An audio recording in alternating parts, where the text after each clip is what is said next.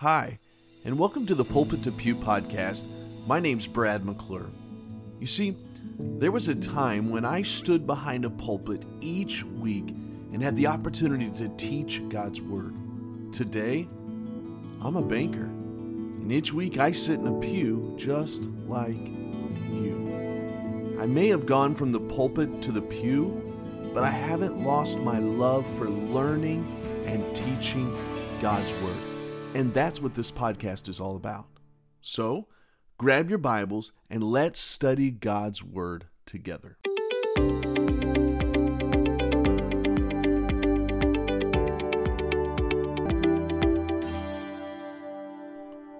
Hey friends, and welcome back to the Pulpit to Pew podcast. So glad you chose to join us once again this week. And this week, once again, we're going to continue studying David. Why not? He's an amazing man of God, and I want us to talk this week about what I believe to be one of his greatest qualities. Now, so far, we've been seeing how David's got a great purpose from God. We didn't necessarily talk about that. I started the study of David while he was in the cave, but we know he's got a great purpose from God. God said, "You will be the next king," but he's also running from his life. He's been in some miserable circumstances where he's feared that he may even die, and it's the promise of God that has pulled him through. And last week, we talked about his friend that encouraged him in that promise.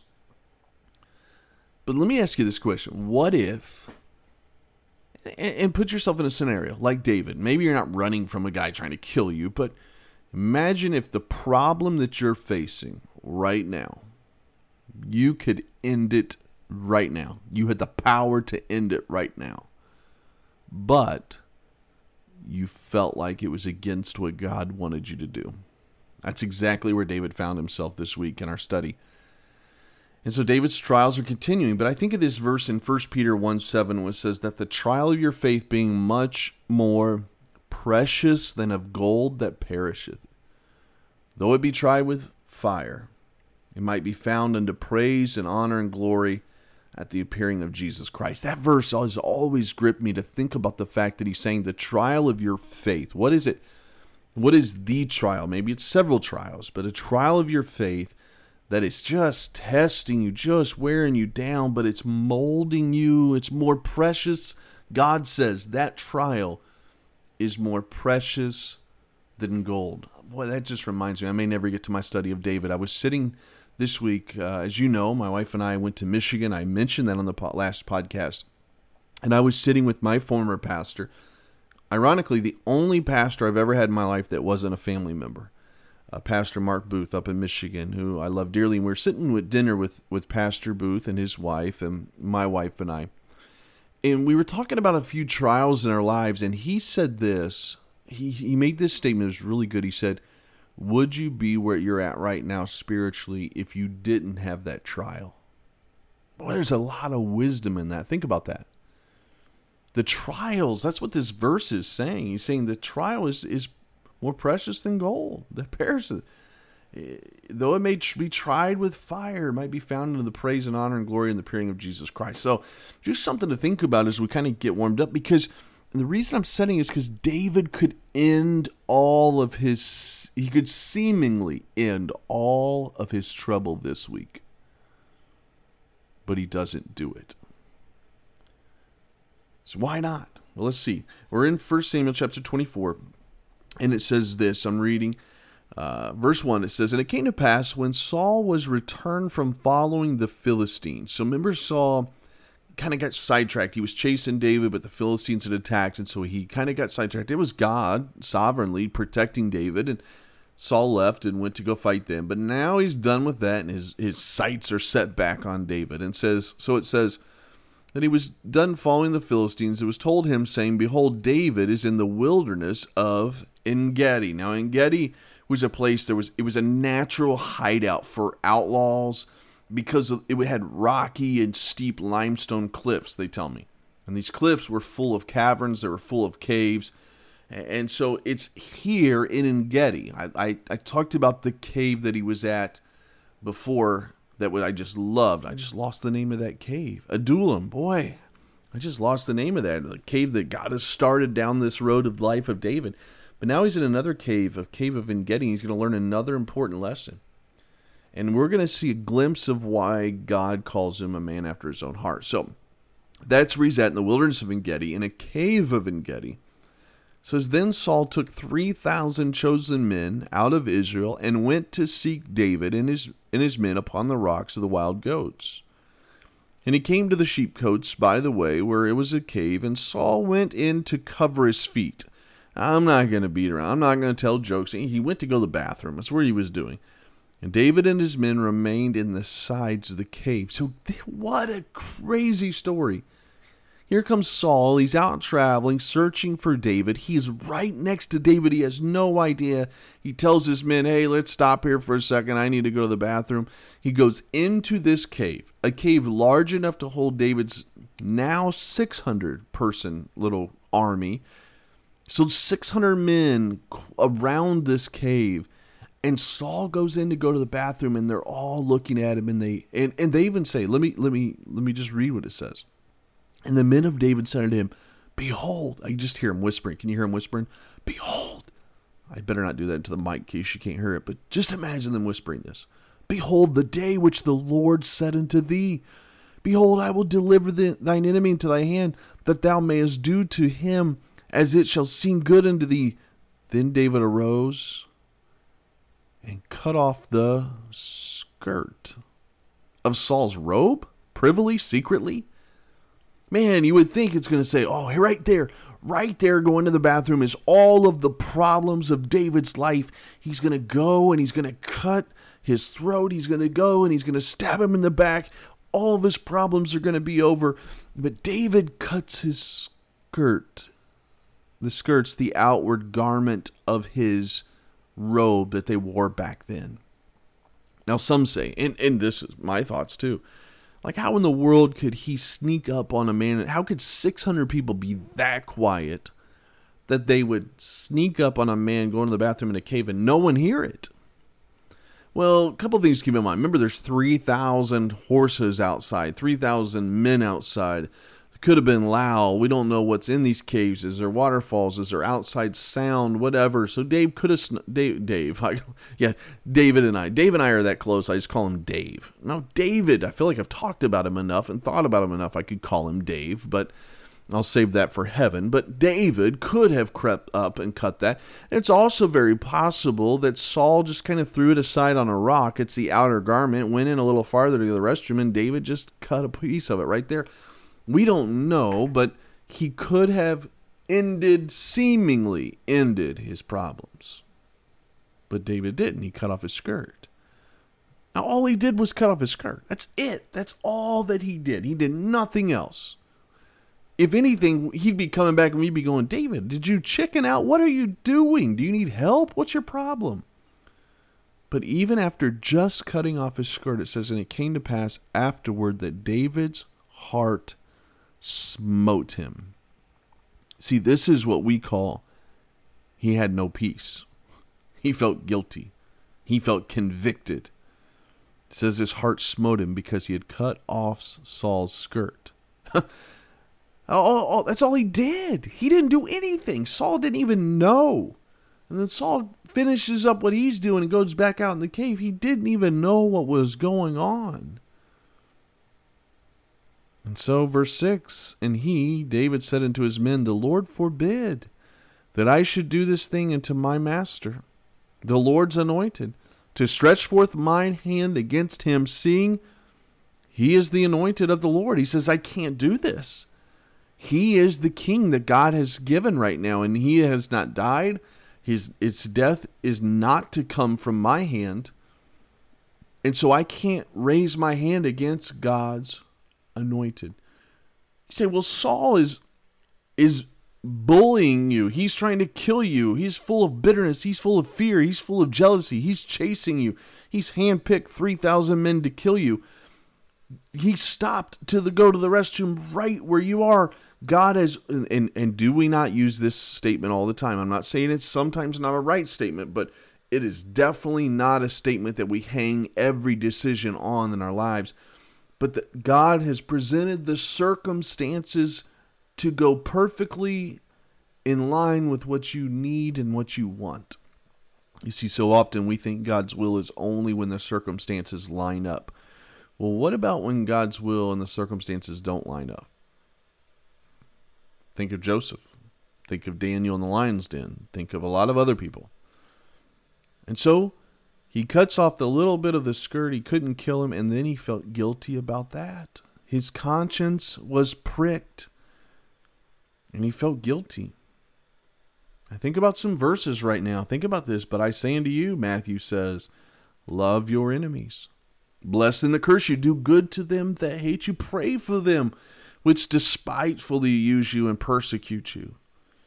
I think of Acts 24:16 when Paul said, and herein do I exercise myself to have always a conscience void of offense toward God and toward men. And David was saying that it bothers my conscience. I cannot do that. And so what is the principle? What is the character trait about David that stands out to me this week that I want to have, that makes me love David so much? One of his greatest, I think, is David had a sensitivity to the Holy Spirit. He had a sensitive heart to the Holy Spirit's moving. What does that mean? Well, let me show you the opposite. When our hearts become cold, and when our hearts become hard because of sinful living or because we continue to do something, it's just like a callus.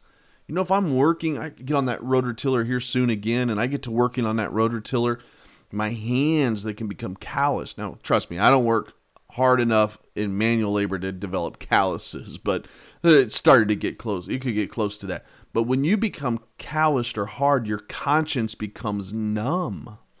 It could even become seared. But when our conscience, and when our, let me just say this, let me continue down this road for a second. When your conscience becomes dull, you know what you're going to find? You're going to start rationalizing wrongdoing. Well, it wasn't that bad. You're going to start excusing sin. Well, it's just a little sin. You're going to start putting up with pride. You're going to start being sympathetic to perversion, believe it or not, when you get to this place.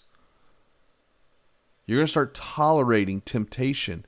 And you're going to even give in to temptation. You're going to listen to temptation. And you're going to become apathetic in your attitude towards God. That's all a person whose heart is hard. Matter of fact, I would argue that this is Saul. I do believe that Saul was a Christian. I do believe it. I think there's some areas you can prove it. It could be argued. But Saul doesn't have a sensitive heart about this right now. But David had a very sensitive heart. He had a forgiving heart.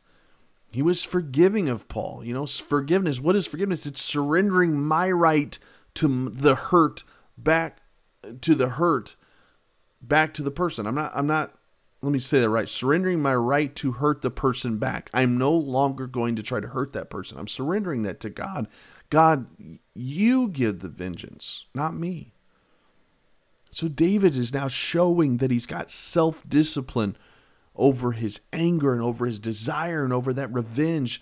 He's showing self-discipline. He has a heart that is sensitive to God and what God wants, even if it's not going to benefit him. It's going to benefit him to get rid of Saul, earthly speaking, because now doesn't have to run. He can just become king. But it's not God's time. He couldn't do it. Bothered his conscience. One phrase that we use a lot, and I think it's the proper way to use it. I heard someone, and I think the person preached a good message, but someone speak against this recently, not against it, but in a message. But we could say here, he did not have peace about it, and he didn't, because he was feeling convicted that it was wrong. You know what else I admire this about David? Is even his men were like, are you crazy? They even tried to persuade him, hey, God has put this situation together perfectly. This has to be God's will. But David still said no. He honored and he was loyal. He honored his king. He was loyal to his king, even if his king didn't honor him or wasn't loyal to him. You know, I'm not going to get into the rest of it because I want to leave the principle here, but he David ends up controlling his people. No one touched Saul. David then comes out to Saul. Get this. He comes out to Saul, confesses what he did. What did David do? Well, he cut the skirt off. Oh my, that's the end of the world. Well, he took it as disrespect, and he apologized to Saul. Saul should have been apologizing to him. But David's heart was so tender and so sensitive to God that he didn't want to do the slightest thing to his king, to his enemy who's been treating him wrong. Now, that's where David is so different than so many of us, because we may do the smallest of things to someone that's doing the greatest of things to us, but we refuse to get it right out of pride, because we say, well, they never apologized to us, or they aren't getting this right, or they, so I'm not going to because they won't. That's not biblical. The biblical thing is, what is God speaking to my heart about?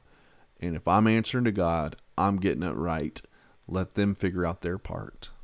So David confessed it. He told Saul what he did. He comes out because Saul was getting ready to leave with his men, and he says, hey, Saul. Saul turns around. Whoa, there's David. And he shows him his, he said, I could have killed you and I didn't. But he confesses what he did was wrong. And you know, I don't know if I'll get to it next week. And I don't know if I'll continue, but Saul ended up apologizing. And for a time being, there's going to be a little bit of peace, but it's all going to change again. And so David's trial may have some peace for a little bit, but he could have taken it into his own hands and maybe dealt with it. But he chose to confess it. He chose a small thing. He did, in his mind, wrong, but he gave it back to God. He was convicted over it. He confessed it. He got it right. Something that all of us would have said, it's no big deal. I would have done worse. But David had a sensitive heart. That's my challenge for us this week on the podcast. May we have that heart that the smallest of sins convict us to the point that we don't justify them, we don't rationalize them, we don't excuse them. We take them directly to God and say, God, forgive me. And if we've done it against someone else, we go to them and say, just forgive me. We need to have a sensitive heart towards God. Hey, thanks for listening this week to the Pulpit to Pew podcast.